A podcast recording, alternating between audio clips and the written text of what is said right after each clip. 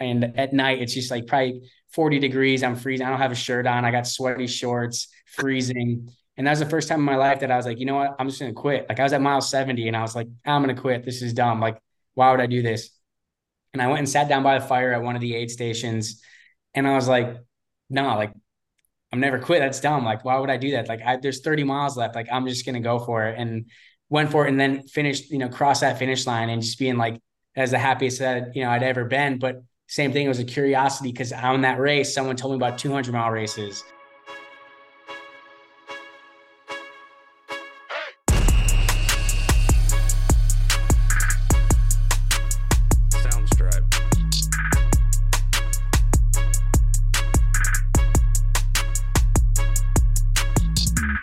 Welcome to the Sonica Project, hosted by myself, Travis Marshall, and Pat Forstall. The purpose of our show is to talk with those that have inspired us and discuss challenges in life, past and present. We hope these stories push you to chase new challenges and press on. Overall, we hope to build a community that lives out our mantra of someday never comes. Thank you for tuning in and enjoy the show.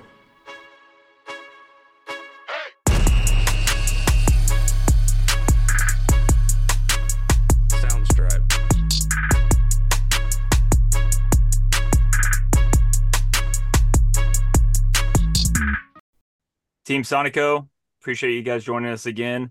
Uh, special guest today, Keith Eckert, a buddy of ours from the Academy days, uh, previous to us at the Academy. But um, I would go through all of his accolades, but I think it's best if we just jump right into it. And I mean, looking at the looking at the the list of stuff that he's accomplished in the past couple of years is quite astonishing. So, Keith, appreciate you being on. Thank you for your time, and uh, we look forward to talking with you today. Yeah, thanks for having me, dudes. Yeah, I guess maybe to start it off, um, and you can kind of go as far back as you want, but I'd love to hear like kind of pre-academy, like what got you there in the first place. Yeah, man. Um, so I grew up in Chandler, Arizona, and uh, you know, I I grew up playing a ton of sports, you know, baseball, football, uh, you know, basketball, soccer, all that stuff, and then as I started to get older and into high school, you know, I, I didn't grow anymore and I'm really short. And so some of those sports just weren't really fitting me. And uh, I decided freshman year of high school that I wanted to give wrestling a shot. And um, immediately I loved it. It was, um, you know, it's different from the other sports. I felt like you had to, you, the harder you worked, the, you know, the more results that you saw. You didn't have to be a good athlete. You know, you just had to, you know, your work ethic really kind of dictated how well you did. And Um, I took to it really well and had a, a great wrestling coach in high school. Um, and it was actually my high school wrestling coach who pointed me to the direction of the Naval Academy. Um, both of his brothers went there. One of them, one of his brothers went on to become an admiral. And, um, so it was just like, you know, as, as I was starting to get older, sophomore in high school, junior in high school, he kept talking to me about the Naval Academy. And, um, I knew I wanted to go to college and I knew I wanted to join the military, being from Arizona. Um, you know, Pat Tillman's a hero, you know, football player, you know, played for Arizona State, then went to play for the Arizona Cardinals and then joined the Army after nine eleven. Uh, so he's just a big part of Arizona and, and he was a hero of mine. And, you know, it was him that kind of, uh, the way he lived his life was the way I was the reason I wanted to join the military. And I had this high school wrestling coach point me to the Naval Academy and, you know, I, I applied and, you know, thankfully I got in. I ended up going to NAPS, the prep school, and, um, continued wrestling from there and, and made my way to Annapolis after that. So you, so you went on to wrestle at Navy?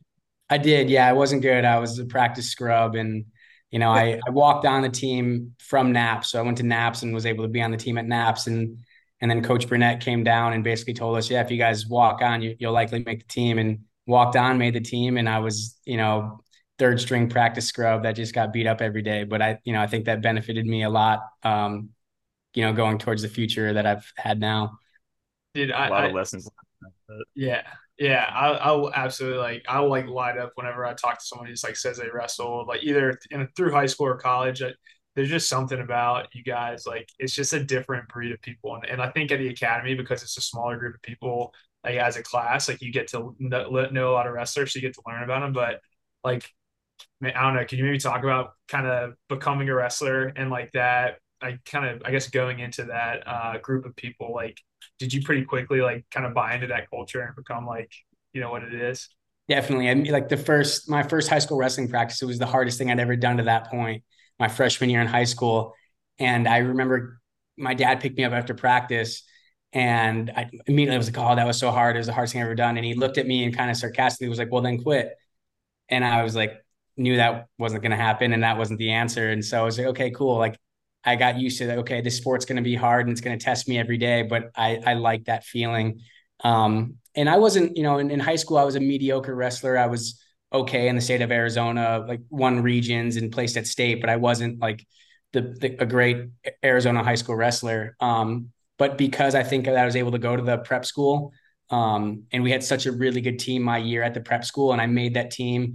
Um, and those, you know, iron sharpens iron. And, you know, I wasn't anywhere near as good as those guys, but they brought me up to their level, just practicing with them every day and, and learning things. So by the time I actually got to the academy, um, you know, I was able to hold my own. Definitely. I mean, you know, it was my first day, you know, when you're in high school wrestling, you hear about how tough the jump to college wrestling is. And you hear how tough the kids are and everyone's good. There is no scrub on the team that you can just beat up. I became that guy for everyone else, but you know, it was, um, so yeah, the first day of wrestling practice was intimidating. Coach Burnett, Naval Academy's coach at the time, coached the Olympic team in, in the past. And so everyone, he was a great coach. We had great wrestlers, um, but everyone welcomed you in. You know, they saw that you worked hard and they saw your work ethic, and immediately they like, you know, you, you were in the group. And, um, you know, I, I tell people all the time that, you know, I'm super thankful I've gone to the Naval Academy. It was hard. I, you know, I didn't do great at school. And, but if it wasn't for the wrestling team, you know, maybe I wouldn't, I wouldn't have lasted there.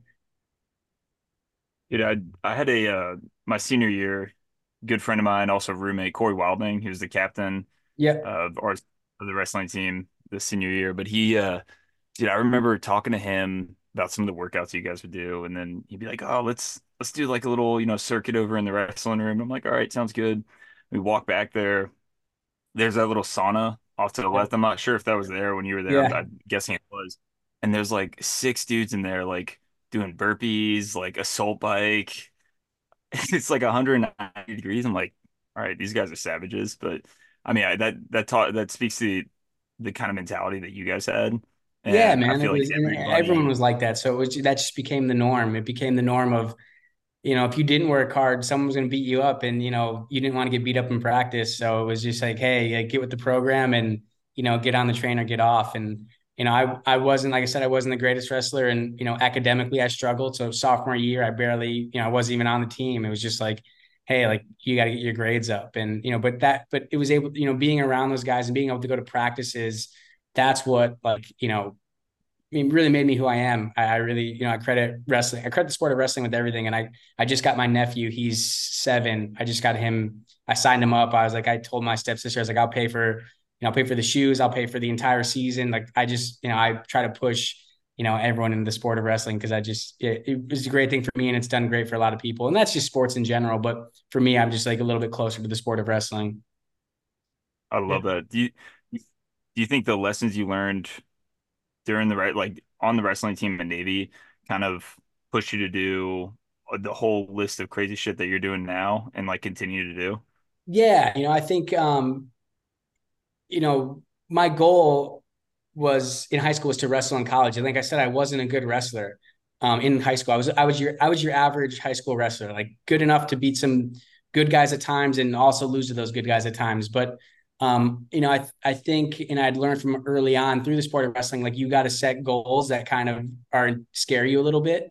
And um, I think that goal to wrestle in college. It's, I mean, I remember the first day of high school or college wrestling practice. It was terrifying. Like, but I'd set that goal to wrestle in college, and now I'm here actually doing it.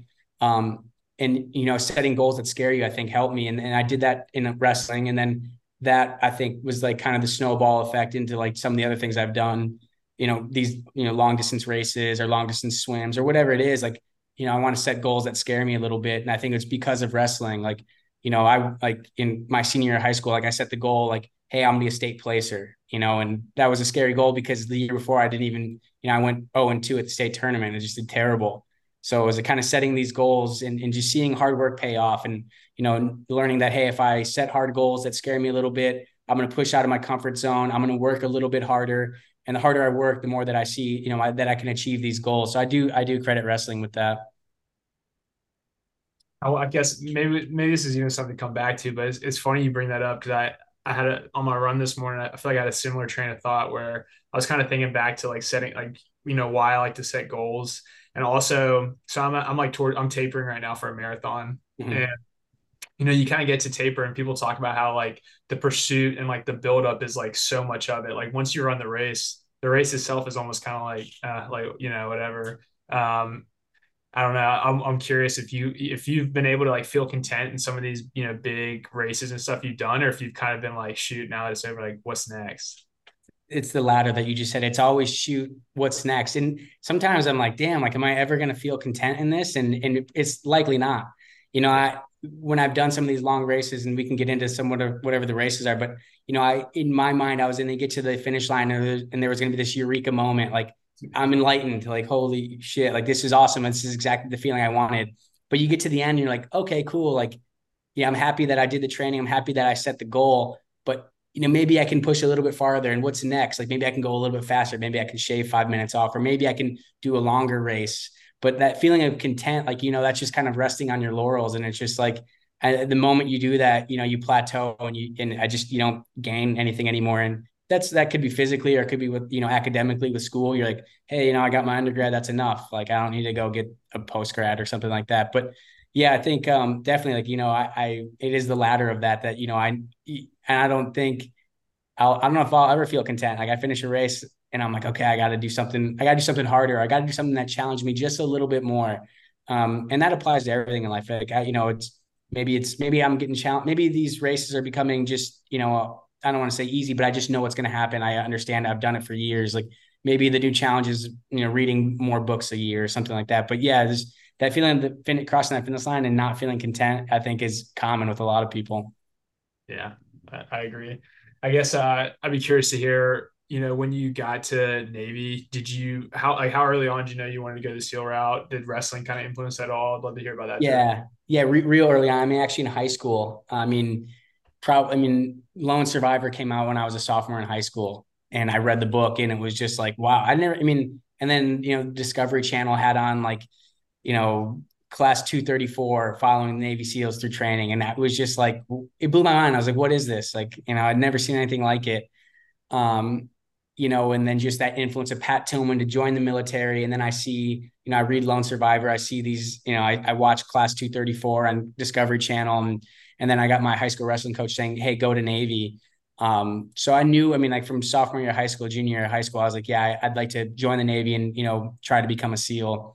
And then once, and then, and then it just so happened that, especially my year, class of two thousand fourteen, almost every other, you know, every guy on the wrestling team also wanted to become a SEAL and go to B U D S and, and do all that. So it was, you know, we all just kind of like, we, we all fed off that. And it was like, someone was like, hey, I'm going to the pool to swim. It's like, we're all going too, you know? And it was just like, you know, my, my graduating class of twenty fourteen, the guys that wrestled, I want to say there was nine of us that got B U D slots.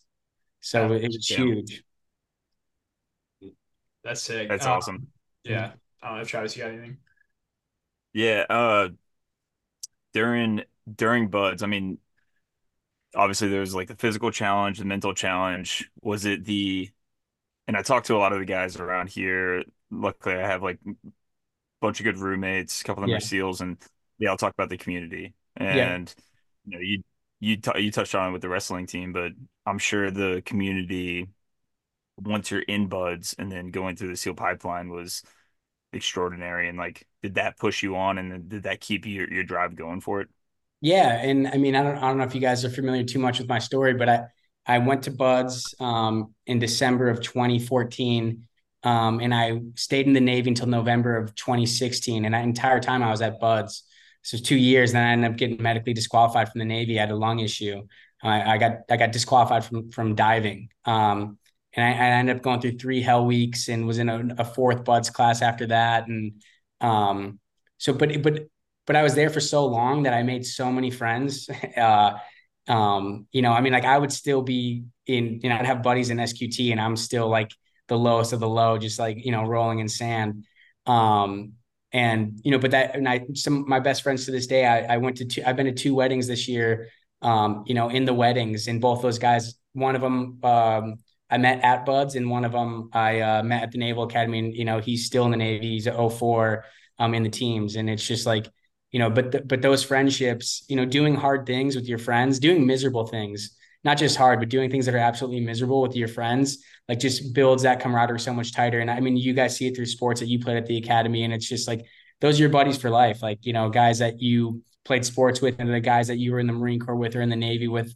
Um, but yeah, especially at B U D S, where it's just like every day sucks, um, and every day is hard. Um, you know, you, you know, misery loves company. And so you're like, you know, at the end of the day, you're just like talking with your buddies in the pit, which is like the area everyone hangs out, like how, you know, shitty that day was, but it just makes you that much tighter.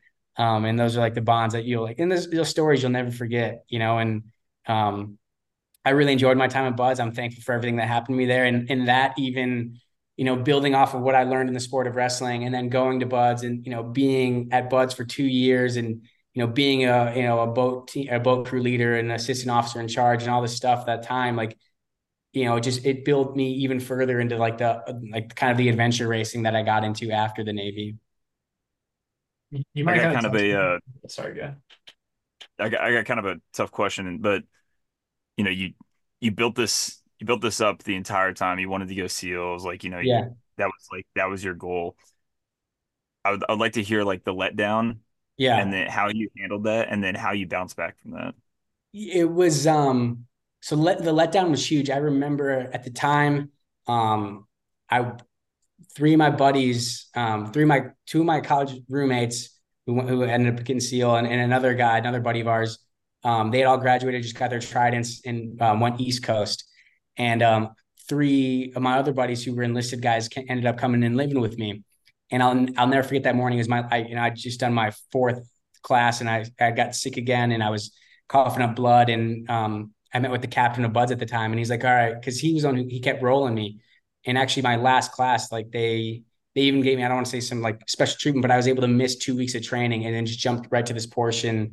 Um, of training. And so, and then I got, you know, I got started coughing up blood again. I had a problem with my lungs.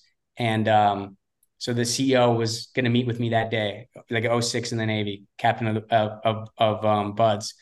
And, um, my roommates at the time knew, and they were all in S Q T. They were all like, you know, doing the fun stuff that everyone wants to do. And like, you know, we heard your meeting, like what's going to happen today? I was like, I don't know. And I came home and they were all like, what happened? What happened? Did you get a roll? And I was like, no, I got dropped and I'm going to get medically dropped from the Navy. And I, you know, like trying to hold back tears because that's like all you ever wanted to do. You know, it's all I ever wanted to do. And, um, and it was like, absolutely like, like it was just heartbreaking, you know, and all my buddies, like, you know, I'm getting ready to get out of the Navy and they're waking up in the morning to like go to jump school or go do something cool, you know? And it's just like, so that it, it was really tough. And the bounce back for me was, it was, I remember being like, okay, like I can, you know, this is, I can just like be upset and like be like, woe is me. And this sucks. And, you know, I, my goals were taken away and all this and, you know, or I can, you know, set new goals. And immediately it was like, okay, I, I got to start writing a new chapter of my book of life and, and set new goals. And that's kind of where ultra running took place. And it was, and I was a little like, almost like I was mad at the Navy because I thought I was fine. Um, I mean, I wasn't, um, but I was like, okay, if they don't think I can do this stuff, I'm going to start running really far. Like that's kind of where my head was at the time. Um, and so it was, you know, okay. I'm, and it was hard because like I said, like I'm, it's thrown in my face every day. All my buddies are going to jump school or they're going to graduate and they're getting their tridents and they're getting their teams that they're going to. And I'm like, you know, transitioning out of the Navy. And so it was in my, I would see it every day. It was tough, but it was just like, okay, I can't, that's done. Now I got to move on to something else. Um, and that's when it was like, okay, I started really researching running far, like ultra races, ultra marathons. And, you know, I signed up for a fifty mile race and that was kind of just like the catalyst to everything I've ever done since was, was that initial race. And, you know, and, and, but it, it was cool because all the guys that I like, all the dudes that I, I was training with, or, you know, in, in the pipeline with were also like interested in what I was doing too. It was like, oh, that was like, they, they found what I was doing cool. I'm like, well, I, I think what you guys are doing is really cool. And like, oh, you know, you're doing solid stuff too. And, um, so that was kind of like, and I don't want to say like, um, that made me feel better, but it was just like, cool that, hey, you know, my friends still like, I'm still their friend, you know, yeah. It's not, they're not like, hey dude, you're not in the pipeline anymore. See you later. We're not friends anymore. Like I was in one of those dudes' wedding that I told that day that I got dropped out of the Navy, you know? Um, and so it was, uh, it was, that's, that's what it was for me. It was just closing the book on the whole B U D S thing, the whole SEAL thing. Like, hey, that's over. You know, now what can I do with my life? Because even like, I was like, I can either live a really boring life and just do something that's not fun, and, or I could try to find some cool stuff to do that still like g- gives me that edge. Like, you know, you guys are running marathons now, and it's like, you know, you got to find something that's just outside of your life a little bit, outside of going to work nine to five. Like, and so that's what it was for me. It was just say, okay, what else can I do? Can't do the SEAL thing. That's fine. I mean, I for like, I'd say two weeks, I was like really pissed, real upset. And then I was like, okay, cool, I got to move on. And that's immediately signed up for a race and, and started moving on. It's yeah. funny you say that. I, uh, like my story with football is very similar, not like not going to B U D S, but like I went to, uh, you know, my whole goal was to like play football at the academy. I yeah. was like, that's all I wanted to do. And I was finally at the academy, almost to the point where I could start, and then shoulder injuries, shoulder yeah. injuries, shoulder injuries. And then I remember this sitting at the practice in the bleachers, and I just came back from uh, Perchmid, which is like the summer training for us, and shoulder popped out, and Coach Niemot comes up to me and he goes, Travis, you're done. I'm sorry. And he was really sincere about it, and I really appreciated him about it. But I remember there was like, there was a good like two to three weeks where I just felt like shattered. Yep. And in that moment, I was like, I got to figure out what else to do. And I started coaching with the team.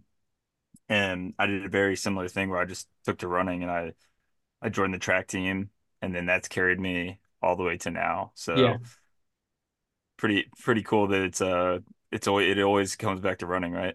yeah. Right. Yeah. Well, I mean, there's just a million things that, you know, you can do, but I think running is one of the easiest. Just, hey, all right, I, I got to go out. And, and I think, you know, and I tell a lot of people this, like running just helps clear your mind. Like, it's just like, you know, it's almost like a, a therapeutic thing to do. And, and outdoor recreational therapy is one of the things, like, you know, if you get out and run, it's just so therapeutic. And, you know, maybe it's like, okay, let me, I, it's time to think. There's nothing else bothering me. I'm just going to focus on my running, my breathing. And, but yeah, man, I, I know that shattered feeling, because it, it sucks, but you know, you can either, you know, cry about it and woe is me, or you can, you know, move on. And I mean, you have to, you, you have to move on, or you just sit there and you're going to, you know, be rudderless Um, on a boat, you know, in the middle of the sea, just floating, doing nothing. So how, yeah. how soon after you, uh, you know, found out you're going to get processed out, you said about two weeks later, you signed up for a race. When was that first race? Like, how far out was it? And yeah. So that? that first race was in, man, it had to be March of twenty sixteen. Cause I, w- I was still in the Navy going through my out processing,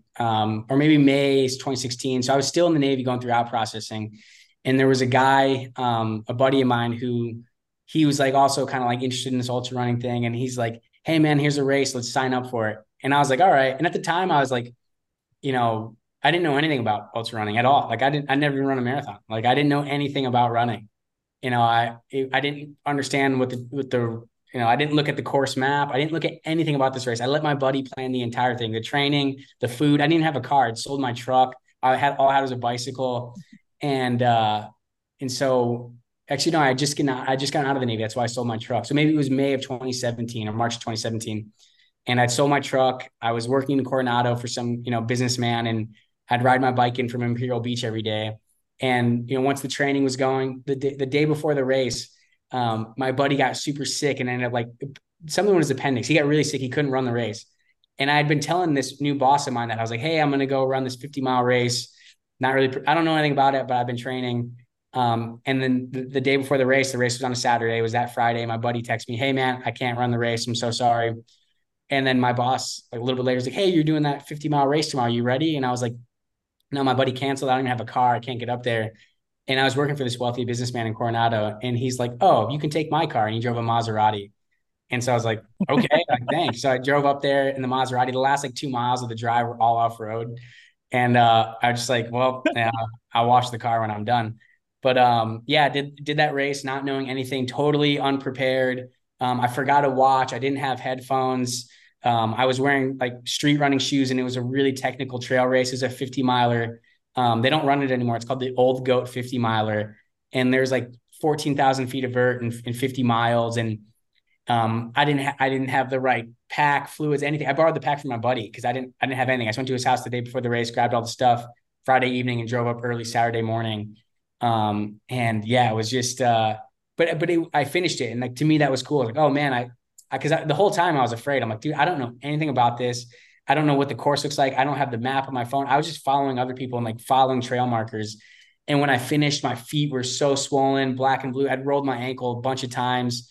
Um, but I was like stoked. I was like, damn, like that was cool. Like that was cool.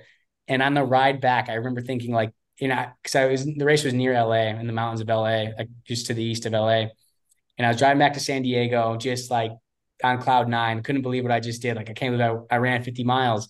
Um, and thinking like, I was just so beat up. Like, how do people run one hundred miles? Like that's impossible. But it was that new goal. It was like, okay, cool. I, I did the fifty mile. I'm happy with my results, but I'm not content in stopping there. I got to see what's, you know, around the next corner. And so that's where the one hundred mile started. And then from there, I got into two hundred mile races and three hundred mile races. And then it was just all that's been, you know, because of my one buddy kind of really like, all right, cool, let's do this. And he kind of made me put my money where my mouth was. I was like, yeah, I'm ready to start doing stuff post B U D S. Let's go do something. And he was like, yeah, let's do it. And from there, that was just like, I fell in love with it. Yeah, that's so savage. And that's sick to hear that, like, you immediately were like, let's do it again. And Travis, yeah. I feel like I know why Travis is laughing. So Tra- Travis and I did a fifty miler in September of last uh-huh. year. It was our first fifty miler. And uh, we did like rim to rim to rim in the Grand Canyon back in. I've done that. Yeah. We're, we're awesome. Yeah. We, we, we, we think very highly of it. Um, mm-hmm. But dude, during the fifty miler, like, I mean, I, yeah. And I, I'd say we were a little more prepared. The only thing we weren't prepared in, like, day of, Travis and I were sitting on the bus, like going to the trail, like trail start. And we like Googled like how to run a fifty miler. Cause we knew there's probably like a strategy, like, you know, Travis is a savage. I knew Travis would just go out and like run fifty miles. And I'd be like, dude, I can't run fifty miles straight. So I was like, we probably need to break it up or do something. So we were trying to strategize, but yeah, I did the fifty miler, kicked my butt. And that was like half the vert of what you just said. Ours was like seven K of, of vert.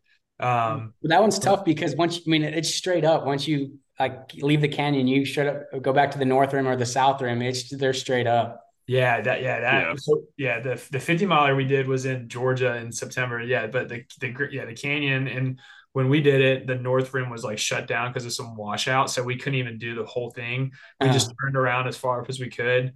We came up South uh, Kaibab, which was probably just like a mistake. It was middle of the day. And then we ran across the top just to get some extra mileage in to kind of yeah. make ourselves feel better, not about not doing the whole thing. But yeah, that was like straight up. It was, it was gnarly.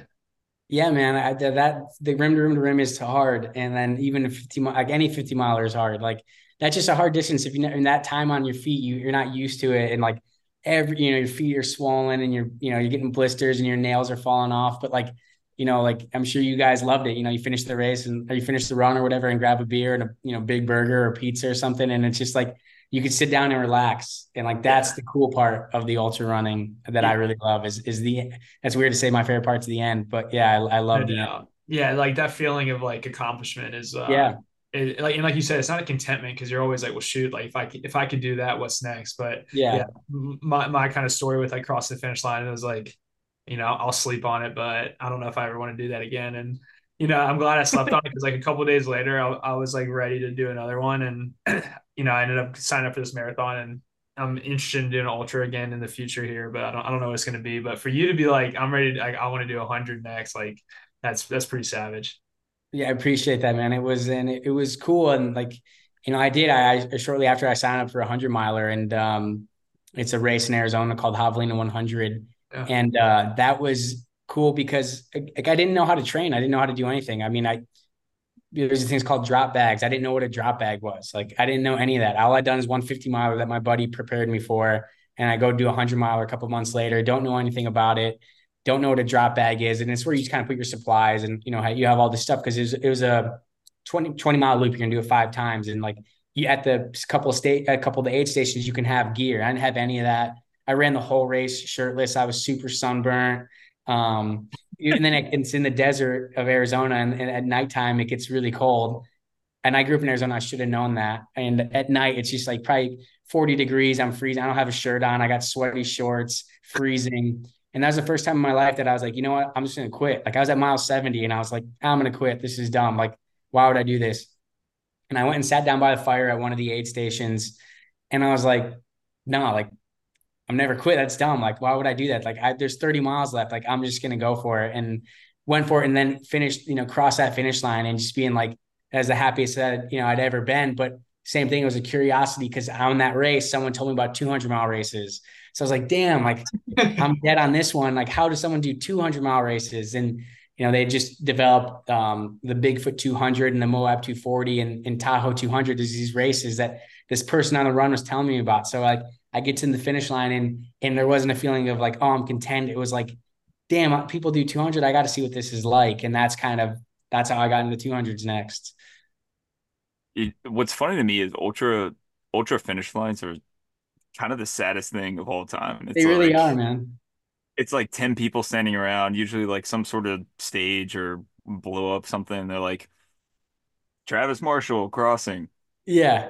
A couple people clap, it. A couple people look up. There's people, like the people that just finished or falling asleep in the chair, like yeah, just looking miserable. Like, why did I do that? It, you're right. It is the saddest place, man. Um, that, that's, that's a great observation. But I think, you know, like, but, you know, even the runners, everyone looks sad, but like deep down, you're like stoked. Like, you know, I did that. You know, you're happy about that.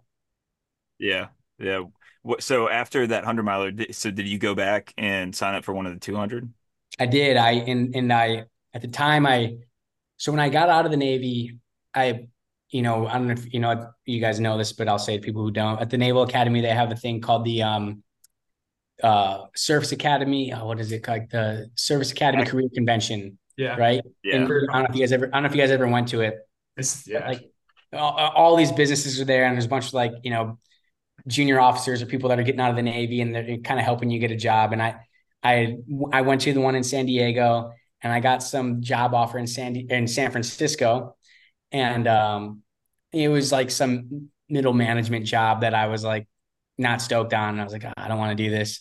Um, and uh, our, the O I C of, of first phase of B U D S had introduced me to this guy that he knew in, in Coronado. And I'd kind of have, you know, weekly meetings with this guy, just talk about what I want, might want to do in the future. This guy was just a businessman, um, real successful guy. And Um, I told him like, yeah, man, I got this job in San Francisco, but I really don't want to leave. All my friends are here and all this stuff. And he's like, well, I can offer you an internship that pays you. He, he paid me like two grand a month. It was nothing. Right. You know, and when you're making oh one money in the Navy, it's a decent amount of money. And so I decided to not take that job in San Francisco and take that, um, you know, just kind of internship to learn from this guy. And um, I ended stick, I ended up sticking with him for three years and just, it was epic. And, you know, I, I learned so much about life and, you know, business. And it was like, you know, M B A on the spot type thing. And, um, but I, he, like, you know, he wasn't paying me a lot of money, but I wasn't working a, a lot for him. I wasn't doing a lot of things. And, um, and I just finished that hundred mile race and he's the same guy that let me drive his Maserati to that fifty miler. Um, I told him about these two hundred mile races and I was like, yeah, you know, I want to do them. And it's something called the Triple Crown. And you, you do one a month for three months in a row. And he was like, wow, that's really cool. Is you going to do it? And I was like, to be honest, no, I, I can't afford it. It's really, it was expensive, you know, with the travel and getting the races and the hotel room before and after the race. And he's like, oh dude, let's put it on my credit card. Let's do it. And I was just like, so blown away by his, like, awesome, you know, you know, how much he wanted to support me and help me and like, kind of like live out these dreams that I wanted to do. And so, yeah, it was, I finished um, the Javelina one hundred in August of that year. Um, and then that following, or sorry, in October of that year, basically October, November, and then August was that next two hundred. It was the first two hundred I've ever, ever did. And um, once again, didn't know anything about two hundred mile races. That was a point to point race. And um, I was like, oh, you know, they're going to have aid stations and they'll have everything I need. So I don't, these drop bag things I still don't need. I don't know what they are. Like, I'm not going to do drop bags. And it was just a brutal mistake because it was in, it was in the Cascade Mountains of, of Washington. So there'd be days where it was hot, days where it was raining. I mean, it took me one hundred hours to do this two hundred mile race, um, you know, and and I and I finished. And then, um, but I was basically wearing wet, sweaty clothes the entire time. Um, I didn't have a drop bag to the final thirteen miles just because I figured, hey, maybe I want a dry shirt for the finish line. That's all I had. Um, and that that was a brutal race. I, I, something like two, it's two hundred miles. And I think it's forty thousand feet of vert. It's a lot. Um, and that was my intro to two hundreds. And I, I did that. And then three weeks, th- three and a half weeks later, I had the Tahoe two hundred. So I didn't even recover. And I go do the Tahoe two hundred. Um, and I don't know if you guys, and the fifty miles, sometimes they have cutoff times. Well, I got to mile one hundred ninety-two and I got, I made, I missed the cutoff time. No way. So I, I, I didn't finish that two hundred. And then three weeks later, I had the Moab two forty. And I was depressed because I didn't, I'm like, I'm not going to be in the Triple Crown running. Like you get like an extra trophy if you finish all three. And not many people had at the time. And I was bummed because I missed the Tahoe two hundred cutoff, but I still went to Moab and I ended up finishing Moab, Moab two forty. Um, and that was three and a half weeks later. Um, so I still got to go back one day and f- officially complete the Triple Crown. Um, but, uh, yeah, that's, that's where the two hundred started. And from there it was like, maybe I'll get in the long distance swimming. And that's, that's kind of what I moved on to next. Just to hit what that was, for timeline. Go for it. You, you, so yeah, for timeline, you said all three of those, that was within like two months. Yeah. So in August you do Bigfoot two hundred, and then three and a half weeks later you do Tahoe two hundred in September. And three and a half weeks later you do Moab two forty in October. So, so August, September, October. I can't even imagine what your body went through. I kind of want to ask, and Travis, if you got something else, let me know. But I kind of want to ask, like, how did, you know, Travis and I always talk about when you like set a goal, you really can just like chip away at it, kind of, you know, linear yeah. progression, like add in mileage, you're going to get there at some point. You know, it does. How did you go from like a fifty to one hundred to a two hundred race? Yeah, well, for me, it was it was a little bit naivety because I didn't, I did like. To me, I'm like, oh, all one hundred mile races are the same. Like you finish one, you can finish them all. But I mean, the one I happen to do is a very friendly one hundred mile race. It's not that, you know, hilly. Um, but to me, it was just like, hey, like I've kind of had the mindset if someone else can do it, then I can do it too. And so, you know, someone else has done the Triple Crown, like, hey, I can do it too. Um, you know, and, and it was just like, hey, I, I set the goal, the fifty mile race. I did it. Um, I'm content with it, but there is that like, what else is out there? Um, and that, that's how it was for me, but yeah, it is chipping away. But I think sometimes, uh, you know, you need to put yourself in this, in the position to fail because like some people, you, you set goals, um, and it, a lot of people in those, they'll set a goal, but it's still within their comfort zone. Um, which is okay. You know, you, at least you're setting goals and that's great. Um, and, you know, and you, you can be very successful doing that. And I think, um, when I was setting my goals at the time, it was like, I was in that comfort zone and I wanted to break out of it and create a new comfort zone for myself. And so that's why it was, hey, I've done the fifty, done. Like, let's go do a hundred. And hey, I've done the hundred. Like, I'm comfortable with that. Let, let me, I'm, that's my comfort zone now. Let me, let me set a goal outside that comfort zone. And yeah, and, and I'm probably good. And, and if, if failure is not likely, then in my mind, the goal is not big enough, you know? So I, and I did, I failed, I failed. I didn't finish the Triple Crown. I, I did, I did, Uh, Bigfoot, and I didn't finish Tahoe, but then I finished Moab. So the goal to me, like, yeah, there was a chance of failure, high chance of failure. Like not many people had done at the time. It was my third ultra marathon, like, you know, that first two hundred. So yeah, there's a big chance I'll likely fail. And, you know, I was able to get through the first one and the second one beat me up a little bit, but I went to the third one anyway and, and got it done. But I think, yeah, like, you know, everyone, and you know, especially people like, you know, that went to the academy or something like that, like you're used to setting goals. And, but I think you just set it a little bit outside your comfort zone. And if, if there's not a chance of failure, or if the, if the goal doesn't scare you enough, then I think the goal is not big enough. Dude, how was, so how was your recovery? Like, how did you like, oh dude, did you at, run? Did you like, no, what, no, what I was, didn't. And at the time I was, Man, I, I was I was actually partying a lot. Like that was kind of, it's it's funny. If I look at my photos, you have a bunch of photos at Bigfoot two hundred, and then you have three weeks of photos of me in Pacific Beach at Shore Club, like partying with friends.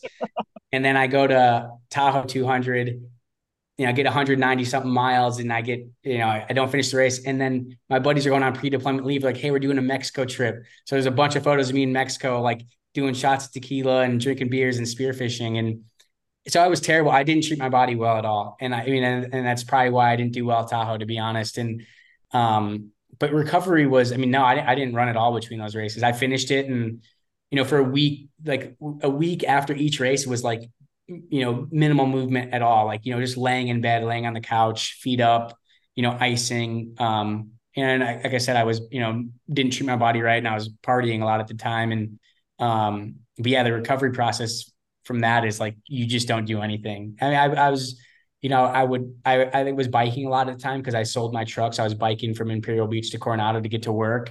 Um, but other than that, I wasn't doing anything between those races. And then the next one just beat you up even worse, and it just compounded. And by the time I got to Moab, um, you know, I, I was the first, you know, I'd say most of that race, I just like power walked. I was, you know, shuffling like little jog shuffle, power walking up these hills. And cause I was just so beat up. Um, and then when it was finally over, it was, I took a couple weeks off, a couple months off from running like hard. I'm interested to hear about, like, I'm sure there were some dark times during the Tahoe and then the first two hundred, but like a Moab two forty, I mean, two hundred forty miles, like, I don't even know what your time was, but I'm sure it was, I'm sure it was ridiculous. Like, what was like the darkest time during that? And then that, how'd you get through that? That race, you well, so actually the, the darks, I'll, I'll kind of go in all three. The darks I ever had of all three of those races at Tahoe two hundred. And, um, and it was, it was when I come to the conclusion, I'm not going to make the cutoff time. Like, I'm going to get to the aid station and they're going to say, sorry, you missed the cutoff time. Um, and it was, uh, that was the dark side felt, because it was, you know, I'd, I'd gotten that feeling like, oh, when I, when I was, didn't make it through B U D S, like I hadn't got that feeling, man, like I set this hard goal, maybe I didn't attack it properly and things like that. But, um, but that, so that, you know, that, where I failed that Tahoe two hundred, that gave me the motivation to finish Moab. Like, I, there was other people that were entered in the Triple Crown that failed uh, Tahoe and then didn't even show up to uh, Moab two forty. Um, but I knew right away, I was like, I got to show up and like make up for this, you know, terrible performance. I didn't finish, you know, I was close. I was really close. Um, but then, so that kind of, you know, gave me the motivation I needed to do well at Moab. And then at Moab, I, I had, I dropped bags, I had prepared, I kind of read a couple blog posts from people who had done it. And it was like, okay, I'm, I'm going to do this race. And, um, you know, I did, I did, I did well. Um, you know, I, I finished it, you know, I was, I, I mean, I was towards the back of the pack, but in the front of the pack of the people that had done the, were doing the Triple Crown. Um, and, uh, but at that race, that was the first time I experienced a race that got like below freezing. It got below thirty-two, um, degrees. And, and, um, uh, there's a part of the race where you go up to about ten thousand feet into the La Salle Mountains, and all my water froze, like my, my hose to my, um, Camelback was frozen. Like the whole bladder was, is just frozen. Um, I didn't pack micro spikes, just like an idiot. Um, so I was slipping and sliding because there was snow up there. So there's snow when you got to about ten thousand feet. And so I was slipping and sliding through the snow. My, my water was frozen, and, um, and, and I was really tired because I didn't like, I didn't manage my sleep well enough. You take little naps here and there, and I didn't manage it well enough. And it was the last day. There was probably about fifty K left, thirty-one miles left. And it was in the night. And I just knew, I'm like, okay, I'm not going to not finish this race. And, and I just, ha- I just made myself run. I was in so much pain, but I was, I made myself run. Um, and I, and that helped me stay awake. And that, it was, it was brutal. Like, but it was, you know, you know, and I thought about the, you know, I thought about my time at B U D S, and I thought about my time not finishing Tahoe. And I was like, okay, I'm not going to let that happen again. I'm going to finish this race. And I did. And it was epic. And, you know, I had a pizza and a beer at the finish line, and, and I, and it was awesome. Um, but yeah, man, that, that was the dark time. Um, the dark time in that race was, you know, frozen water bottles, slipping and, you know, slipping through the snow, but just thinking, hey, I've had darker times than this. Like, you know, I, I felt worse than this when I didn't finish B U D S, or I felt worse than this when I didn't finish Tahoe. Like, this is fine. Like, I, I still have control of the situation I'm in. I'm going to, like, you know, suck it up, and I'm going to finish this race. Man, that's uh, that's so savage. Um, I remember I saw some on, and I think it was like Facebook or something like that. And you were doing uh the Iditarod Trail, yeah. And that's when I really started following like what you were doing. And I was like, mm-hmm. I think I was talking to my sister at the time, and I was like, dude, this guy is fucking losing it, man. He's he's a lunatic. Like, yeah, he's gonna go with like a thousand miles or something like that. Yeah. I, I don't remember what it actually was, but um, yeah. Can you just touch on the Iditarod Trail one? Because that one was like, yeah. To me, it was what the. So I had, um, and this was like at the height of me really enjoying running and like, kind of like, what else can, you know, you do in the sport of running? And I happened to get a, a Runner's World magazine article that I saw, like a, it was at a, I'd gone to the doctor's, I'd gone somewhere where you, there's just free, you know, magazines, and I, Runner's World magazine, and I took it and I flip it open. And, um, there was a photo of a guy, um, running in the snow, pulling a sled, um, wearing like a big parka, and what is this? And the title just said, "No Dogs Allowed." And then it started to go talking about the Iditarod, which is a famous sled dog race. Um, you know, and it's, it's in Alaska, and it's in the wintertime, and it's famous. Dog mushers mush their dogs one thousand miles from, um, Anchorage, Alaska to Nome, Alaska. Um, And that's what it's famous for. And in two thousand, they started to see if anyone can do it on foot. And they, there was a couple races before that where people were like, hey, can anyone do this on foot? And I read that article and I was like, that's what I'm going to do next. I want to do that. And um, so that was in two thousand seventeen. And, you know, I was doing other stuff in two thousand eighteen, two thousand nineteen. Um, and that's when, so February of twenty twenty, um, right before COVID had hit, um, or a couple months before that, I was like, you know what? My roommate at the time had come down. Um, we were living together and um, uh, he, he was in the SEAL teams. And he's like, you know, I, I really want to do something hard.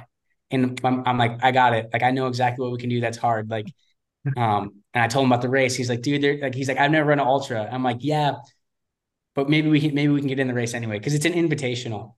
And so I reached out to the race director and I said, hey, look, man, like I've done a lot of ultra running and my buddy is a, is a SEAL and he's done a lot of winter war, like weather training, you know, you know, how about if we stick together in this race? Um, I have the ultra running experience. My buddy's, my buddy's got the cold weather experience. Like, what if we do this together? And, um, and he's like, okay, here's my number. Give me a call. And I call him. The guy happens to be a Naval Academy graduate, the race director. And so we have that in common. We start talking about that. And, you know, I, I, I tell him about all the races I've done. And I tell him about all the winter warfare training my buddy's done, which is actually, it was like, he'd done Alaska in the summertime. It wasn't that cold. And so he didn't really have this winter war, winter weather training. We were telling him, the race director, that my buddy had.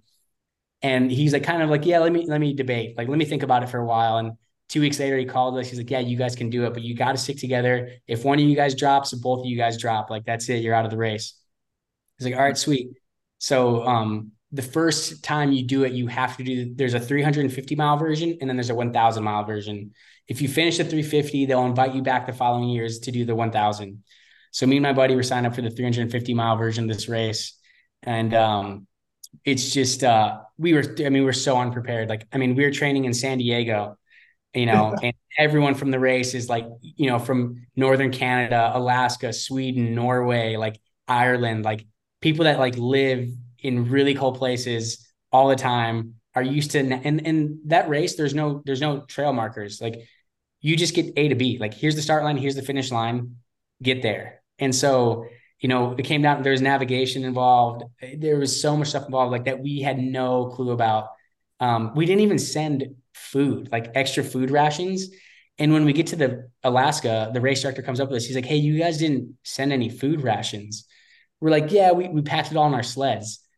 He's like, how much do your sleds weigh? They were so heavy because we had all of our food in our sled. Where everyone else just sent, you can send it to like locations along the trail ahead of time. Cause it, it's just like a U S P S. Like, yeah, they're really small villages in Alaska, but they have, you can send stuff there. We didn't do that. Um, our sleds were massive, overweight, w- you know, just everyone else's was sleek and streamlined. We just looked like idiots out there. And, you know, we get to the start line and the start of that race, the race is really cool. It starts at a bar in the middle of nowhere in, in this town called Nick, K N I K, which is just outside of Anchorage. You start at the bar, you get there at noon, people are kind of drinking beers. And me and my buddy took a shot of Jameson and we're like, all right, like, let's do this. We have no clue what we're doing. And the race gun went off. And my buddy had just broke his collarbone four months or four weeks earlier, real bad. And so, um, this race, you're mostly sleeping outside in tents and sleeping bags, and it gets down to negative thirty, negative forty. And in the year, that year we did, it got down to negative fifty.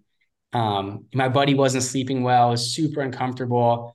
And to finish a time, to finish in time, you have to get uh, um, thirty-one miles, fifty K a day in the snow. And it, you're pulling your sled, and everything that could go wrong did go wrong. We had, all we had was plastic Nalgene's. We should have had like metal thermoses. All our water froze. Um, our stove to cook our food, that all the food that we had packed, the stove to cook it, it stopped working. So we were eating, like we were just biting into like bricks of food. Um, and it was just like, you know, it was miserable. Um, but we finished the race. We we finished dead last. But I want to say thirty people started and twelve finished. We were, came in together. We were eleventh and twelfth. Um, and it was like, we, there was like, no, I couldn't believe we finished. It took us ten days. Um, and it was just like getting to that finish line was like, and finally getting inside a nice warm place. Like we got, you finish at this, this town, little town called McGrath. That's the three hundred fifty mile finish. But I finished the race. And as me and my buddy go sit down to eat some pancakes, there's a guy walking downstairs. His name is Klaus. Um, he's, I, I didn't know him at the time. Um, and we're like, oh, congratulations, you finished too. And he's like, no, no, I'm heading out. I'm, I'm doing the thousand mile race. And it, my, right there, my mind was blown. I'm like, dude, I just, I just survived three hundred fifty miles, like ten days in the snow, negative fifty degrees. And this guy's about to go out and do seven hundred plus more miles, like blew my mind. And it, and it just, so, and so then that planted the seed, like, I got to come back and I got to do this thousand mile race. And uh, my buddy's been like, never again. He's like, I'll never do that again. Um, he hasn't since. I've been inviting him, still trying to get him to come back out one day. But um, yeah, so it was just like immediately finishing that race. And like, I was, I was like, cool, I'm content, never going to do an Arctic race again. And, and seeing this dude come down, being like, yeah, I'm, I'm going, I'm going out. Like, we had just come in and we're like, you know, thank God to be inside. And here's this dude, he had a couple hours sleep, a couple pancakes, and he was heading back out. And it, I was like, I got to try that one day. And so that's where, that's how I started doing the thousand mile. How long is that? You like, know, is, is the a thousand mile like a month long race? You get a month. Yeah. You get thirty days, same thing. There's cutoff times. And if you're not at a certain point, at a certain time, like, you're out of the race. And, and that race is, I mean, like, that I really like that race because, like, in my mind, that, like, there needs to be an element of risk now. Like, I, I want a little bit of risk. Like, I, I feel comfortable in the hundred miles. Like, I feel really comfortable there. I've done it a lot. Um, and so I, I want a little, I wanted a little bit of risk. And what I like about that race is, like, they're basically like ready, set, go, see you later. Like, they kind of, they logistically, they do a lot. Like, they set up a couple aid stations in remote, really remote places that if they didn't set it up, there'd be nothing there for a hundred plus miles. Um, so they, they logistically, they set up a lot of stuff for you. Um, but they basically say, like, if something goes wrong, you have to rescue yourself. Um, and, and there, so I, I've made it, I've attempted the one thousand mile twice. Um, one time I got about five hundred miles and, um, my knee had swollen up like the size of a, like a watermelon. It was huge. And I, I just knew I couldn't go on anymore. Um, and that was the first time I was like, oh, I, I got to drop. Like, and, but it was like, became, it was, it was, it had to be a safe decision. Like, it, it wasn't safe for me to go on. Like, Alaska is such a harsh environment, especially in those remote regions where the, you can go one hundred miles and not see another human or another structure or anything. Um, it just wasn't safe to go on. But I, to get back home, um, I had to help. I had to, I was, I ended up in a really tiny village um, that had a school there, and the school had twelve students from kindergarten to twelfth grade, which is crazy to think about. Um, and this, the principal of the school, he saw me walking through the town. He came out, he's like, oh, you're doing the race. I was like, yeah, but you know, I'm, I'm kind of beat up. I'm, I'm, I got to figure out how to drop. He's like, well, tonight you can sleep in the school. So he let me sleep in the school that night. It was a real small school building. And in the morning, uh, he's like, I'll take you to the, the community center. And, um, I think there's an airplane coming in tomorrow that's going to drop off some mail. Um, and if that plane comes in, you can get on that plane. Probably you, the guy, the mailman might help you unload, might make you help him unload it, but he might fly you out of here. So the next day I woke up from the school, the principal came in, he's like, hey, school's about to start. You got to leave. He walked into the community center. Um, the guy who's like kind of the local guy who's just in charge of mail was like, yeah, I'm in, I've been in touch with the pilot. He's going to touch down in about two hours, you know, head over to the tiny airport. So just a little, I mean, it's not even an airport, it's just a strip of land that they land on. I helped him unload the plane and he flew me out of there. That's so wild. That's, yeah. So I'm guessing there's no Maseratis in this race, but no, uh, no, dude, like that is the harshest environment I've been in besides when I just did the ocean row. Um, like, but that, that like Alaska is so unforgiving. And, but it's the coolest thing about that race is, I mean, there's people that live in these remote villages, and when they see you there the night, like they, cause they know, cause they know how hard it is out there. They know what it's like to be in that environment. And so they are the nicest people. They'll, they'll get you whatever you want. They're like, you want, they'll cook you food. There was one time, uh, cause I've done the race four, I didn't, I've done it four times. Um, there was one time I just like, I see a bonfire in the middle of nowhere and there's these guys, they're, they're hunters, they're bison hunters. And they're just start, they started a fire waiting, like they're kind of going deeper in the ter- interior to hunt bison, but they were like, you know, they made me hot dogs. They like traded me some socks. I didn't have any extra socks. And like, I mean, everyone there is like the nicest people. They gave me moose jerky because I was like kind of running out of food until my next, my next, um, like where my cash was of, of food. Um, but that race, yeah, there's no Maseratis, man. It's just like hard nosed people who like, um, I'm not one of them, man. Those people are like tough, and they are, um, like living out in Alaska is like no joke. And the people who do that race, it would, it would surprise you, man. There's like, you know, you like, if, if we were to race a five K, I'd probably beat ninety percent of them. Um, you know, you know, or, or like a, some workout, but like those, those people are just tough, tough as nails. Like the, the people who finish that race are older mountain men and women who are just like rugged, man. It, it's cool. It's a cool environment to check out. And I'm, you, so the second time around, did you, how far did you make it? the second time around, I didn't get far at all. I got about one hundred fifty miles and I got real sick. I was just throwing up, and um, and I, you had to go over this. There's a, a pass there called Rainy Pass where you have to go up and over, and it's about a, I want to say it's a forty mile section. And I just knew, I was like, I'm not going to make it if I go up and over this pass. And that's like, that's one of the most dangerous spots to be, is going, going up and over the pass. Um, it's like real harsh. You can get, like, gets really cold and, and really windy. Um, so that, you know, that, that goal, that, that, like, that's the goal that I keep setting for myself. Like, I've done the three hundred fifty mile twice. I finished it twice, but the thousand mile is, that's the goal. That's like right now is, um, that's the one that's out of my comfort zone a lot. And, um, you know, I'm not, I didn't go this year cause I ended up doing the ocean row, but I'll likely go next year. Um, and, uh, I'll give it another shot, and I'm going to give it a shot until I finish that race, man. Like that's, that's what I'm going to, I'm going to keep trying, and, and, and we'll see. Well, maybe, I, maybe I'll never finish it, but I'm going to keep going back and give it a shot. I definitely want to get to the ocean row, but I, I mean, I just, I got to hear it from you. Like what, what keeps you going back to that? Cause I mean, third, like, you know, to to put yourself in a position where you're you're hopefully gonna go a thousand miles over thirty days, like, sounds miserable. You're sleeping in the cold, yeah, eating crappy food for a month. Yep. So so what keeps you going back? It's weird, man. It's like, and this was in, you know, we can get into it with the road too, but it's it's honestly just the simplicity. Like, you know, there, like, you know, yesterday I had to go get my oil changed in my car. I had to, you know, run to the grocery store to get this stuff. I had to go to work. I had to do all this stuff. Like, but when you're doing something like that, you know, your to-do list becomes really small. It's like, you know, stay warm and, you know, hydrate, eat your food, and walk. Like there's, I have four things on my to-do list. Like that's it, you know? And, and so it's honestly just the simplicity of it. And yeah, the food sucks and it's really cold. Um, but you know, when I, I finished the three hundred fifty mile twice, and I, and I know what it feels like to get to the end of that. And like I said, I, I don't reach some, I didn't reach some eureka moment. Like, ah, I feel enlightened, but I just, I, I, I, it felt good enough to me to want to come back, um, because it is, I mean, like every, in, you can't predict anything in that race, like, cause the weather dictates everything. And so you can go in with the biggest goal. Hey, I'm going to finish in eight days for the three hundred fifty mile race. And the next, you know, it's day ten and you're, you're crossing the finish line. But what keeps me going back, honestly, is, is the community and the simplicity. Um, you know, there's nothing like, I mean, you don't get cell service, so no one's blowing your phone up. Like I, this, this just doesn't exist out there.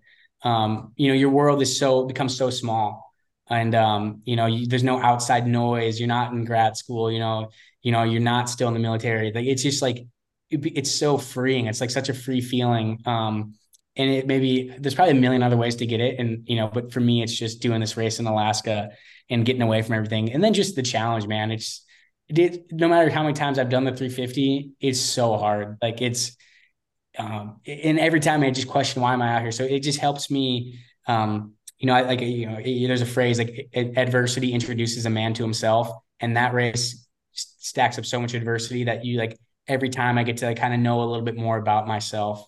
Um, and that's why I keep going back to race, and, I, and I'll always go back and do that race. I love that race, man. It's, it's hard, but it, I love it.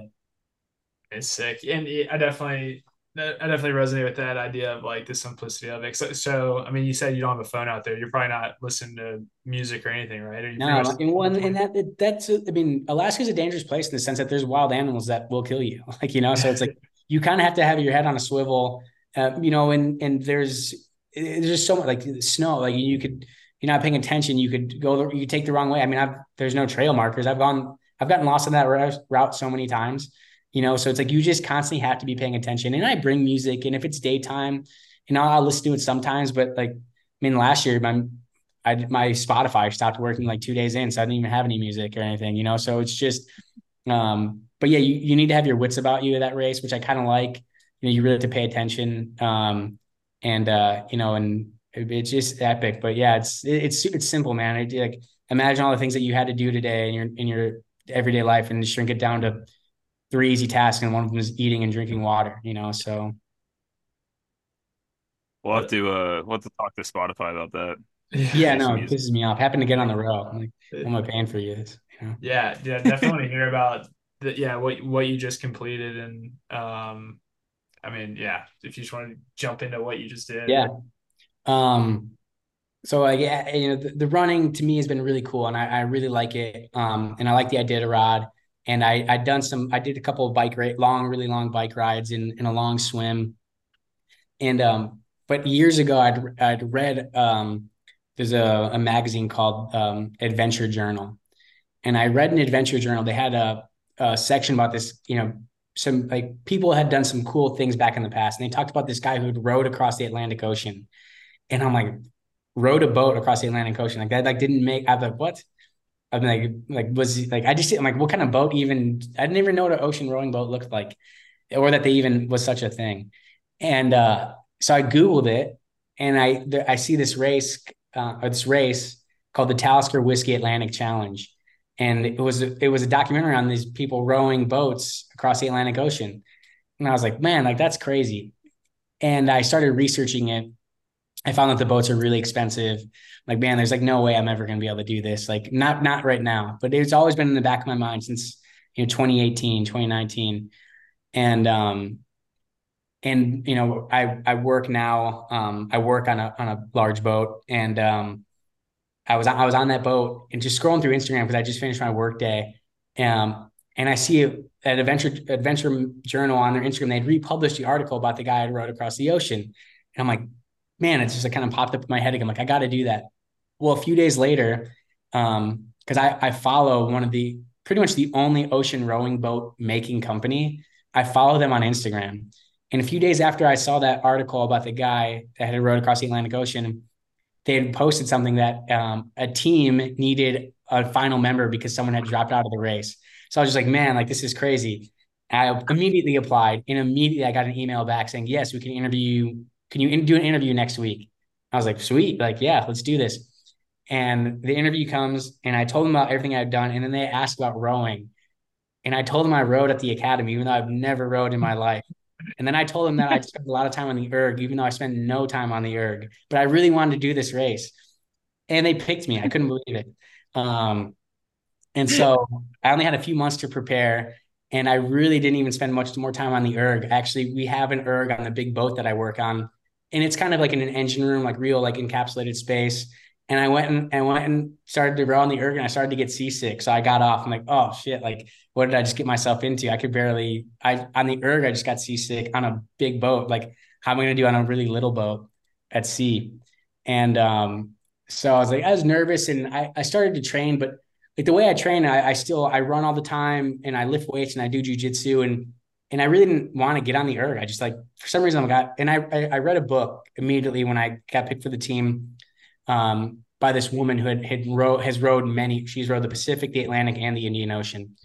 And she, she rowed at Oxford. And in the book, she talks about like how you don't really need to be a good rower to like, you don't need to be a traditional like river rower, like flat, calm water. And she's like, all the training she'd done on the erg really didn't matter. So immediately I was like, cool, I'm not even going to, I'm not even going to row on the erg. And then um, a couple, like couple, like two months go by because I, I found out in October that I was going to be on the team. And then in January, it was, it was time to do the race. And so I showed up, or sorry, no. And um, in December, it was time to do the race. So I found out in October. And then in December, it was like, okay, it's race time. So it was just a couple months. Great. And um, I showed up there and I got to the boat. Didn't even know what way the oar went in the water, how to stroke, do anything. But I, I have like, okay, in my mind, I'm going to fall back on all this experience that I've done with, you know, running far and doing the Iditarod and swimming far and all this. Um, and so we get to get to the race or get to get to a week before the race started or the row started. Um, we met as a team. I met everyone for the first time. They all had all met each other and knew each other, but I met the team for the first time. And um, thankfully we were able to get on the boat for a week and we were able to get rowing. And I was kind of like, yeah, I haven't rowed in forever. And I just kind of like kind of B S'd my rowing credentials and history. They're like, oh yeah, it's quick. Like, and I got, I picked it up like that. Like, so thankfully I picked it up um, and everyone was great. They were super like, you know, willing to help me figure out this rowing thing. And, um, and so what it is, is um, when you cross the Atlantic Ocean, most people start in the Canary Islands, which is just off the west uh, coast of like Northwest Africa. Um, and then you row across the Atlantic Ocean um, to Antigua, which is an island in the Caribbean, Caribbean Sea. That's three thousand miles. And um, it's crazy because like, I mean, the boats, our boat's twenty-eight, twenty-nine feet long.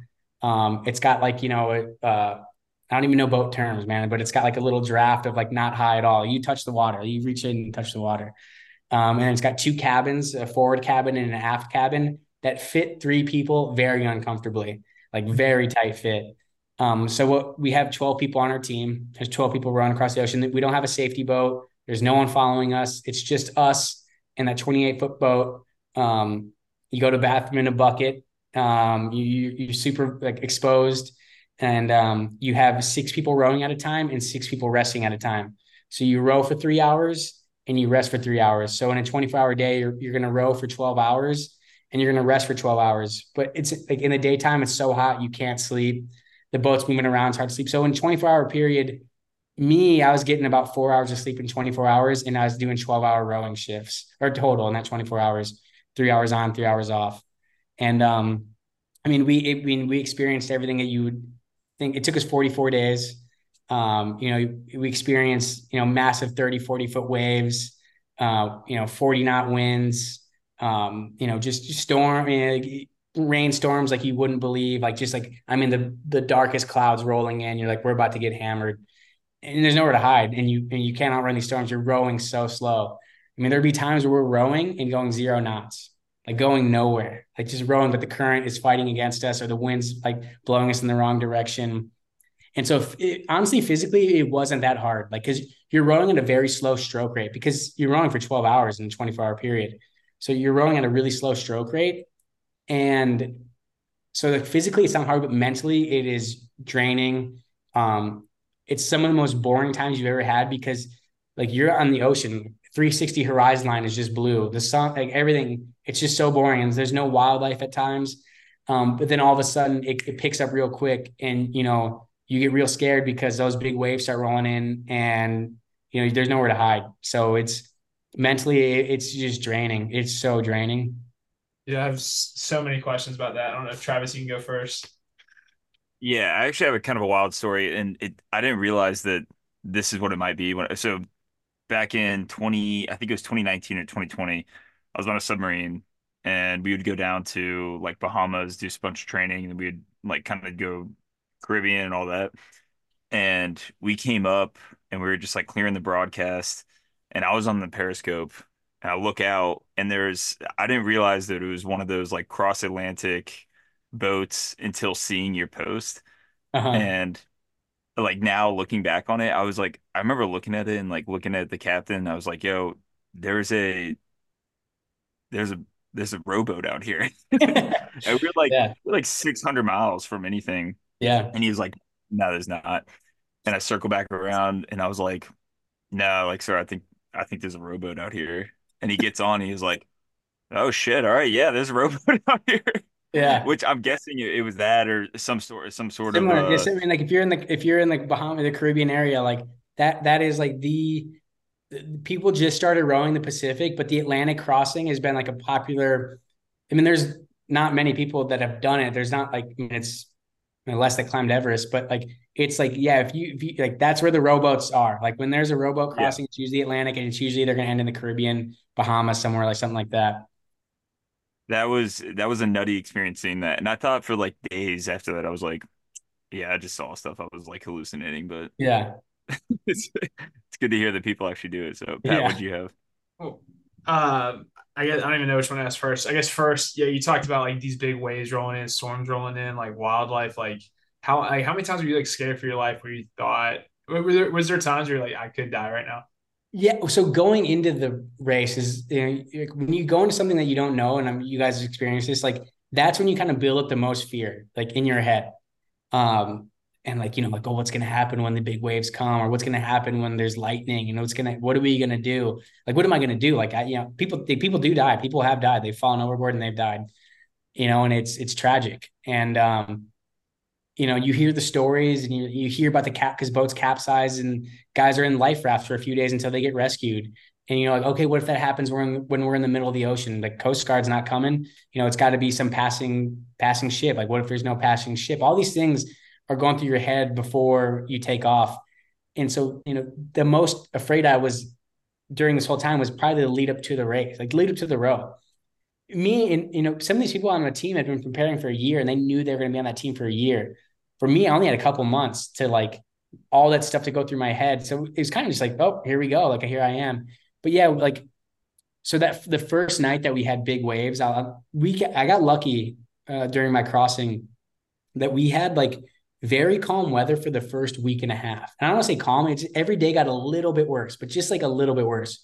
So I was kind of building my sea legs, like as so to say, you know, and so it just got a little bit worse every single day. And in about the week and a half is when we finally got some like, big waves rolling in, like twenty, twenty footers, you know, and then when you get in the trough and then it's like double overhead and you're like, wow, like that's, that's scary. And it picks your boat up real quick. And it's a lot. I mean, you have no say in what happens right now. Like that boat is going to get picked up and it's going to take it where the wave wants to go and where the current wants to go. Um, but it, it was weird. I found myself smiling. Like I found myself going like, this is the moment that I've been building up in my head. Like, here it is. I'm finally here. Like, and it's, and I'm like, this is the moment I've been waiting for.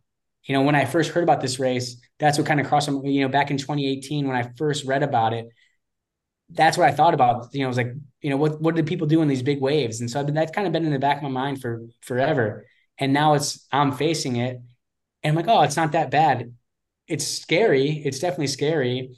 Um, but you have to row, like you have to row, you can't not row. And so I was like, okay, I have a task to do. And that goes back to like, hey, when you have a task and you have something that's keeping you busy. Yeah, I'm afraid. I'm like, I'm definitely afraid, but I know all I got to do is row. We're all, we're, we're all wearing leashes. We're like kind of like tethered in for safety, you know? And like, I mean, that doesn't matter. You can, if you capsize, like, yeah, you're leashed to the boat, but that boat's flipped over. Um, But yeah, I mean, I was, I was definitely afraid. And then, but like, you know, and thankfully we got twenty, thirty footers or twenty footers, and that built into thirty footers, maybe a week later. And that built into thirty-five and close to forty footers, like two weeks after that. So it was just like, I got a slow introduction into how strong the ocean can be. Um, there's been times where people left and the first day, they're just in terrible sea conditions and they're seasick. And I never got seasick. Thankfully people on the boat did. And, but I kind of credit that to that, that easy, like build up into the, into the bad weather. But um, yeah, man, it's, you, you see some of these waves and you're like, holy shit, like that's a lot of water and it's moving really fast and it's, it's scary. And, um, but you know, you just, you kind of, you, you, you can't do anything. You just row. So you're like, well, here I am. I can't run and hide. I can't go find land. I can't do anything. Like I'm, I'm in the moment right now. And it's a moment that I've kind of been wanting to feel for many years. So it's like nothing to do but smile and be like, cool, here I am. Like, how am I going to react? Well, that's a, that's a that great goes back to that. Yeah, that goes back to the simplistic mindset that, about the uh, the thousand mile race. Yeah, it's just like have a, you have the task at hand, and you just got to accomplish it. Yeah, that's awesome. Um, another thing I'm a little bit curious about too is just like life in the boat. I mean, how did you guys kind of like build uh, camaraderie? I mean, I know yeah, you camaraderie, but like, how did you guys kind of keep from going insane? Oh, dude, like you know, it's like, when I say it's boring, there's times where it's just so boring, and like. I was only, I was, well, there was me, I was like the only American. Uh, there was an, uh, another girl, um, uh, she became an American citizen uh, a couple of years ago and she was awesome. She was a great rower.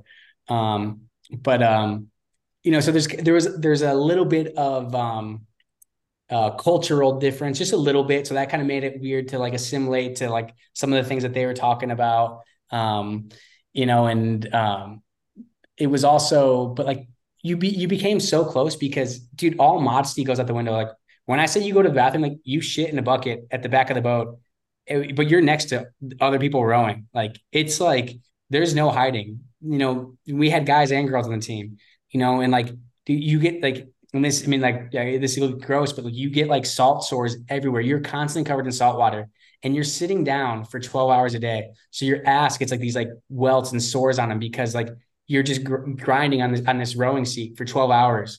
And, you know, it's the only comfortable way to sleep is sleep naked because like, you're just so hot and sweaty and you're in your little coffin. You're in this like little spot. You have your own area, you know, kind of, but like not you, all modesty immediately, like two days goes out the window. Like, you know, the first day people are trying to cover up after that. It's like, dude, screw this. Like you all saw me take a shit. Like, you know, I, like everyone is here right now. Like it's a thirty foot boat. That's like, five feet wide, four feet wide. Like you, there's nowhere to hide, you know? So the camaraderie is built like that. Right? Like, so, you know, and, and, you know, you're just, you, you know, you're sharing food with everyone. Like, you, you know, like everyone kind of like, hey, like I'll boil the water, you get the food out and, you know, you like, you take care of our, our rain jackets type thing. So everyone kind of like is like helping out in this. Um, and, you know, and they immediately become your family. Like, I, like I would, if any of them called me right now and like, let's get a beer, like I would go. Like they're just like, they become so close because you're in an, you're such, you're in such a harsh environment, the ocean, you know, you're, it's uncomfortable because it's hot and you're covered, and there's, in the day it's really hot, and at night you're getting poured down in rain, it gets cold, and you know, like you, you know, you're going to the bathroom from everyone, you know, you're, you're sharing food. Like it just like it, it's such a weird little environment um, that f- forces friendships really quick. And all, I mean, we, we, you know, people butted heads, like, you know, um, we would fight over food, like, hey, like, you know, cause you're eating really boring, basically mountain houses. Um, if you guys know, like mountain houses, like just like re- dehydrated food, and everyone has the same, you know, but one, all of a sudden one team might break into the locker a little bit early and get new, like everyone's been eating five bean cassoulet and they just open it and they got, you know, meatball marinara.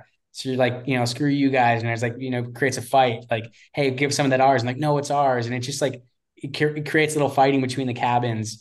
Um, and, uh, but yeah, man, like the camaraderie in that is, and it, I mean, it's like, you know, like there's a lot of risk in that. Like people can die. Like, so it's like, you're really counting on them to row, and you're really counting on them to, when things go wrong, like, you know, our water maker broke and our captain was able to fix it, thankfully. And like, obviously we need our water maker. Um, so there's just, you, you put all this trust in these people that you just met. Um, and, uh, and they're putting trust in you too. It's a team, you know, it's not like, you know, we, we have to equally trust each other. And, and I think that's what made us so tight. But at the end of the, I mean, like we got to the finish line and it was just like, so relieving, and you know their families are there, and to meet them, and you want to meet their families because like you had such a good time with them and they were so good to you, and um it just created this, you know, and took forty-four days, but now I'm like family with all those people. So so for food it was all dehydrated food. Yep. And then you just yeah heat it up. Yep. Yeah, so you boil water and then heat it up, being breakfast, lunch, and dinner, like all of that. It's the same thing every day. Wow. That's um, insane, man. Yeah. I mean, I, I'm curious, and this is probably an obnoxious question, but knowing you, like, uh, you probably have, might already have an answer. What, what, what's next? Yeah, man. It's, um, I, it's funny. Like I'm, I'm back at work, and there's no way work's going to give me any more P T O. They've given me so much P T O over the years. Um, so I have a couple of things in mind that I'd like to do. And, you know, it's, you know, I've kind of, um, I love my job, and I'm, I'm going to, you know, kind of figure out what's next moving forward with that. But I, you know, and it's, I've kind of become comfortable in the job I'm doing. And then I, you know, I, I'm going to figure out, I have to figure out what's next with that and moving forward. But like, I, I really want to run across the United States. Um, I think that's like doing the, the trans, trans America, I think is like a big, big thing in running. Um, I don't know when I'll be able to do that, but I'd like to do that next. And I got to figure out how I can get the time off of work. Um, and then I'd also like to, I'd like to bike back. I think it'd be cool if you run across and then bike back. And, and, and over the years, I, every time I do these races, I, I raise money for Guardian Revival, which is this nonprofit organization. So like that, that kind of gives me the motivation to do these things. Like maybe I got to do something a little bit bigger to get, you know, people to get behind it, to donate money, because that's why I'm doing it in the first place. But you know, that that's kind of what's next for me, is I'd like to do, you know, run across the country, maybe ride a bike back, um, some long distance bike races, and, and not even races anymore, but just like, you know, there's these really long trails throughout the world. Like, hey, how about I just go do those? And it's not a race anymore, but it's just like more of like a, you know, exploring who I am as a person. And, and I, and I like the idea of kind of doing solo events now. Um, eventually I would, I would like to row the ocean solo, and um, people do that solo, not on a team, and just be, you know, everything you're, everything is relying on you. You can't say like, you know, hey, John, can you help fix this? It's just like, no, it's me by myself. Like, so I, the idea of doing some, some solo events, you know, when I've gone to Alaska in the past, besides that first race, I, I've been solo, um, but you see other races out there and you walk with other racers or you run with other racers. So it's, Um, but I, I'd like to do something in the future where it's, you know, kind of just everything depends on me. Every, every you know, if I fail, it's on me, it's totally on me. And if uh, I succeed, then it's on me. And if I can't fix the problem, then it's on me as well. So, you know, but, but the run right now, I think, is across the country is what I think is next. I don't know when I'll do that. Hopefully I can do it next year or something like that, but maybe sooner, who knows? That would be, that'd be sick. I don't know if you've been following along a guy named Paul Johnson. He's uh he's active duty Navy, and he's getting ready to try to do it in like forty days. Yeah. Yep. Yeah. I don't, I won't do it that fast. I don't run fast anymore, but yeah, that, that's moving. That's, that's kind of something I do want to ask you. I mean, it sounds like you're definitely on like kind of the, the, you know, trying to go further bug. Like, you know, do you have it?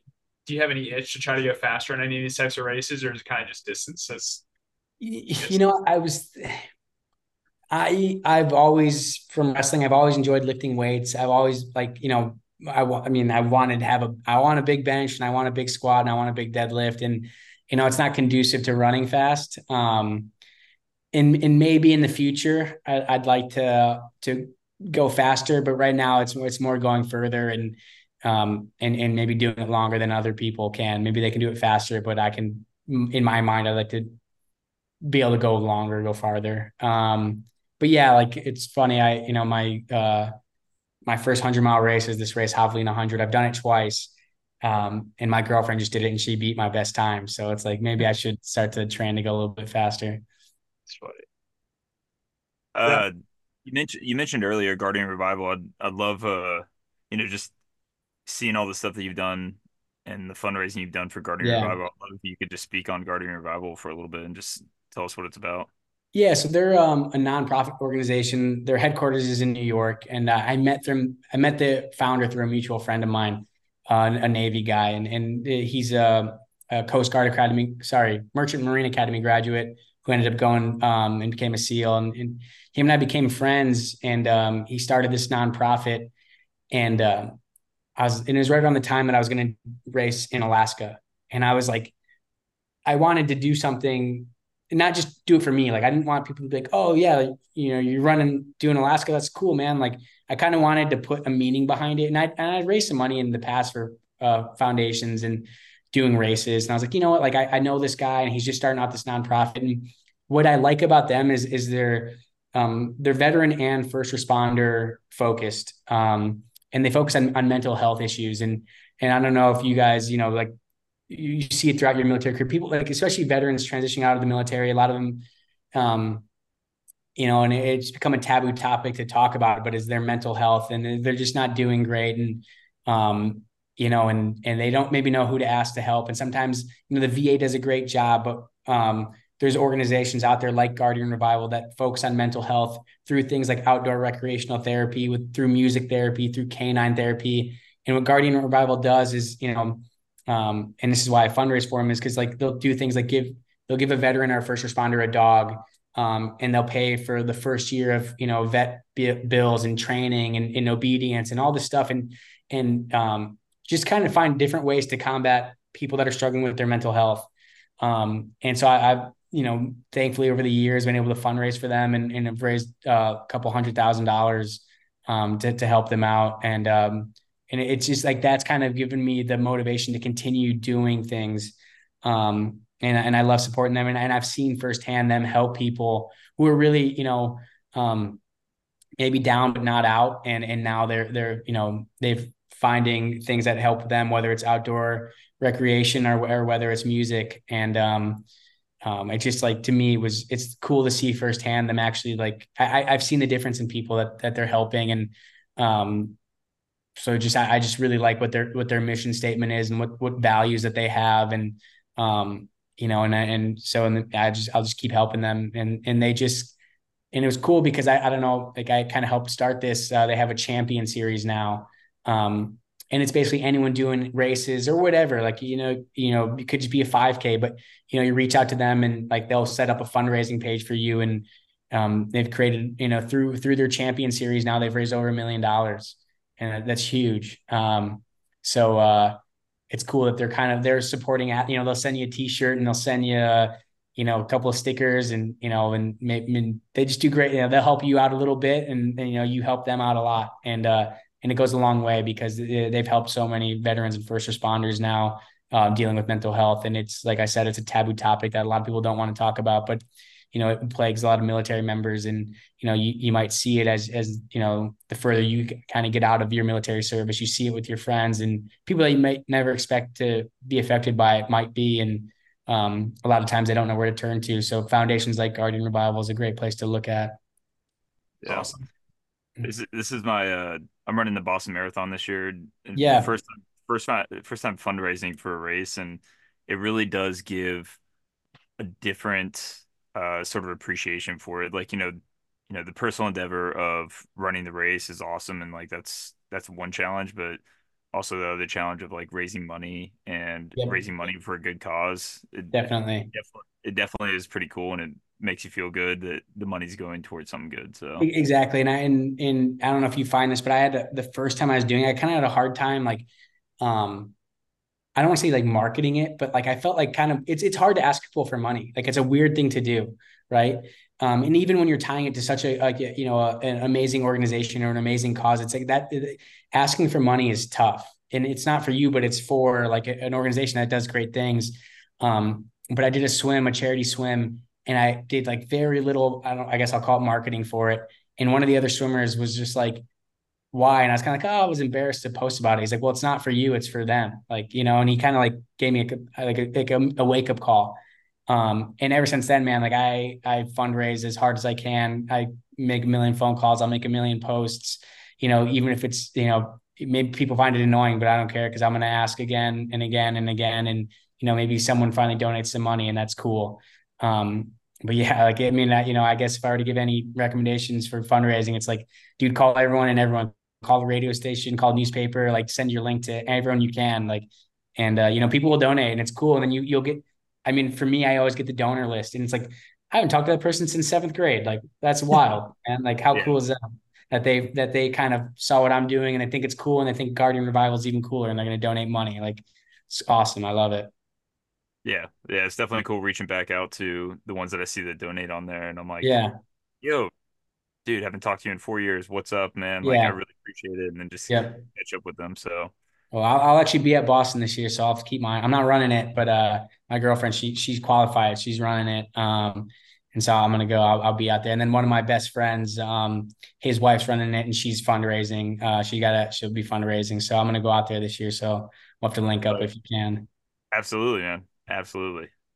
Sick. And we're, uh, I guess we're we'll probably kind of wrap up here in a little bit. Um, but yeah, we're, dude, we're, we're, we're trying to get back out of the Grand Canyon this year and trying to get a, a group together to do it. So, oh dude, let me know. I'm, yeah. I'm, you know, I, I love going out there. So if you got, honestly, I, I would do it again. I loved it. I love doing rim to rim to rim. I think it's awesome experience. And, uh, it's cool when you introduce people in the running too, maybe like, you know, getting people that have never done it before, that, you know, that's, that's their goal, that, you know, is, is scary to them. So that's cool. That's the goal. We're gonna have to- Yeah. We'll have to work on getting you some P- more P T O. Yeah, dude. Yeah. Yeah. I got to talk to my, my, my boss. Yeah. I said, give me his number. We'll, we'll start working on it. Yeah, definitely. Um, I kind of have a couple like, you know, wrap up questions around yeah. like training and some other things. Travis, I don't know if you, if you have any too, I can kind of just start us off. You're good. Go for it. Yeah. I'm, I'm curious about kind of what like a weekly training looks like when you're maybe like now when you're not like super race specific, like what do you, what do you like to do to train? Yeah. So like right now, my current schedule is I, uh, I, I wake up and, and thankfully my work has a, has a really nice gym. Um, so I, I go to work and I, I usually get there around six thirty and I'll run or do some cardio for an hour, but I do really slow, like zone two cardio all the time. I don't really run faster or, or push it hard anymore. Um, so I'll do zone two cardio, whether it's a run or bike for about forty-five minutes to an hour. And then I lift weights after that. Um, And then at, at lunch, I, I usually go, thankfully, the, right next to my work, there's a yoga studio. So I go to yoga at, at lunch from twelve to twelve forty-five and, and I try to stay flexible. And then um, in the evenings, I, I either go to wrestling practice. I, I I purposely got my apartment right next to this like M M A gym, and I'll go to wrestling practice. I'll go to jujitsu and, and uh, get beat up because I think that's good for you. Um, so yeah, my, that's my typical schedule is it's like, you know, usually an hour of real slow cardio. Um, an hour of weightlifting, also real slow. I, I'm not, I don't do Metcons or anything like that anymore. I just lift weights and, you know, and I don't know if you guys remember Cliff Dooman, but I still do Cliff Dooman's weight training program. Uh, you know, he, and people who don't know, he was a strength coach at Navy. I actually just saw him at a wedding. Um, but uh, yeah, so it's, um, you know, real slow runs, real slow lifts with like, you know, two minute breaks between, between sets. And then, uh, yoga at lunch, and then uh like some sort of martial arts in the evening. I love that. I uh I'm I'm so I, when I played a, when I played at Navy, uh I was like, you know, a defensive lineman. I weighed three hundred, you know, fifteen pounds, and But I, I've grew up like lifting weights. Like that's always been like my first love. Like I love running now, but I can't, like, I, I really, I mean, I just, I still love lifting. And I think yeah. sometimes I, I always like think I'm like, man, this is a, somewhat counterproductive. You know what I mean? I'm like right I now definitely. I'm trying to run a faster marathon, but like, so why am I over here? Like putting two twenty-five on the bar, like, you know, benching right now. Yeah. But it's what keeps me sane. So I, same here, dude. That's, that's exactly how I feel about it. Hearing that you did it, that's, I'm doubling down. I'm, I'm that, do it, man. Yeah, concurrent training. It's it's good, man. It's good for you, I swear. That's what's up. Um, I guess uh, I kind of want to ask about recovery protocol too. It sounds like you know you like to uh you know do yoga and stay limber yeah. that way. Um, so the other thing I'm curious about is after like, especially after this uh forty-four days at sea, but in any of these races, what's like your first meal that you crave or, or want to? Oh, snack? dude, it it's it's always either a pizza or a burger. Yeah. And um, you know, I, I I've slowed down. I, I used to party pretty hard, but it, usually a beer too, um, beer as well. Um, but um, yeah, for recovery off that, man, I'd say, and I, and that's kind of it's funny after after a race, it's always like a burger, pizza, and then Dairy Queen and a beer. I, I love like a, a massive blizzard from Dairy Queen. Um, But uh, yeah, recovery, it's become, as I'm getting older, I'm thirty-three now. I'm not like, not old, but I'm getting older, you know, and, um, you know, recovery becomes like a real thing, like that you need to focus on. When I was twenty-five, I could get up after a hard night of partying and working out and still go work out again. And, and I just can't do that anymore like I used to. And so it's like, you know, I bring my Theragun everywhere and Theragunning, and I'm rolling out and I'm trying to do yoga, and I try to go to bed early and wake up early and drink a ton of water and take my vitamins. And it's just like, I mean, I'm not, I'm not like, there's people that are like really like strict about it. And, you know, I'd, I'd say like eighty percent of the time I'm pretty strict with my diet and my sleep. And then twenty percent of the time I, I, you know, I go out and have fun still. And I, you know, I eat pizza and, you know, drink a beer every once in a while and have a burger. And, but, you know, I, I think recovery, as you know, we start to get older, it becomes actually really important, and um, you can't get around it anymore. Yeah, totally agree. I'm doubling down on working out and enjoying life. So yeah, man, that's what it's all about, man. Like it, it's supposed to be fun too. Like if, if you know, I it, it's fun. Like you know, if it wasn't fun, I wouldn't do it. And um, so yeah, double down on on working out and enjoying life. And you know, it's you know, kind of burning the candle at both ends. But you know, that's you know, that's what life's for, I guess. That's what's up. Travis, you got anything you want to, any final questions? I mean, I, I would just like to address that Keith sent us a list with, I mean, we, we touched on, we touched on a good amount of it, but there was, I mean, there's America bike race. Um, there's a couple of the hundred milers. There's a nine eleven trail bike ride, which eleven hundred miles in fourteen days. Um, I mean, there's, like we could probably talk to there's a sixteen mile ultra swim, which we didn't even talk about that. But yeah. I mean, the, the fact of it is that you're a savage, man. And like your, your mentality and what you have accomplished is incredible. And this has been like a, a joy to have you on and talk to you about it. Cause I, I, I was here for like a couple hours, just hearing the stories about all these races, and I'm sure everybody else could too. So we appreciate well, it. Yeah, dudes. I, I honestly, I appreciate you guys having me on. Um, You know, it's, it's, uh, I, I love talking about this stuff. And if, and if one person listens and they're like inspired to go run a fifty K, then like, hell yeah, man. And who knows what that'll lead to. Maybe they'll be doing the Triple Crown before they know it. Yeah. Dude, yeah. I'm, I'm, I'm really glad, uh, you know, Travis knew you from the Academy and, um, made this connection. Cause it's definitely kind of, you know, I've been, I started recently looking at some more races, and it's definitely just lit more of a fire to figure it out. And, uh, right on. Yeah, I'm pumped. I'm pumped to like see when you end up doing Race Across America, because yeah.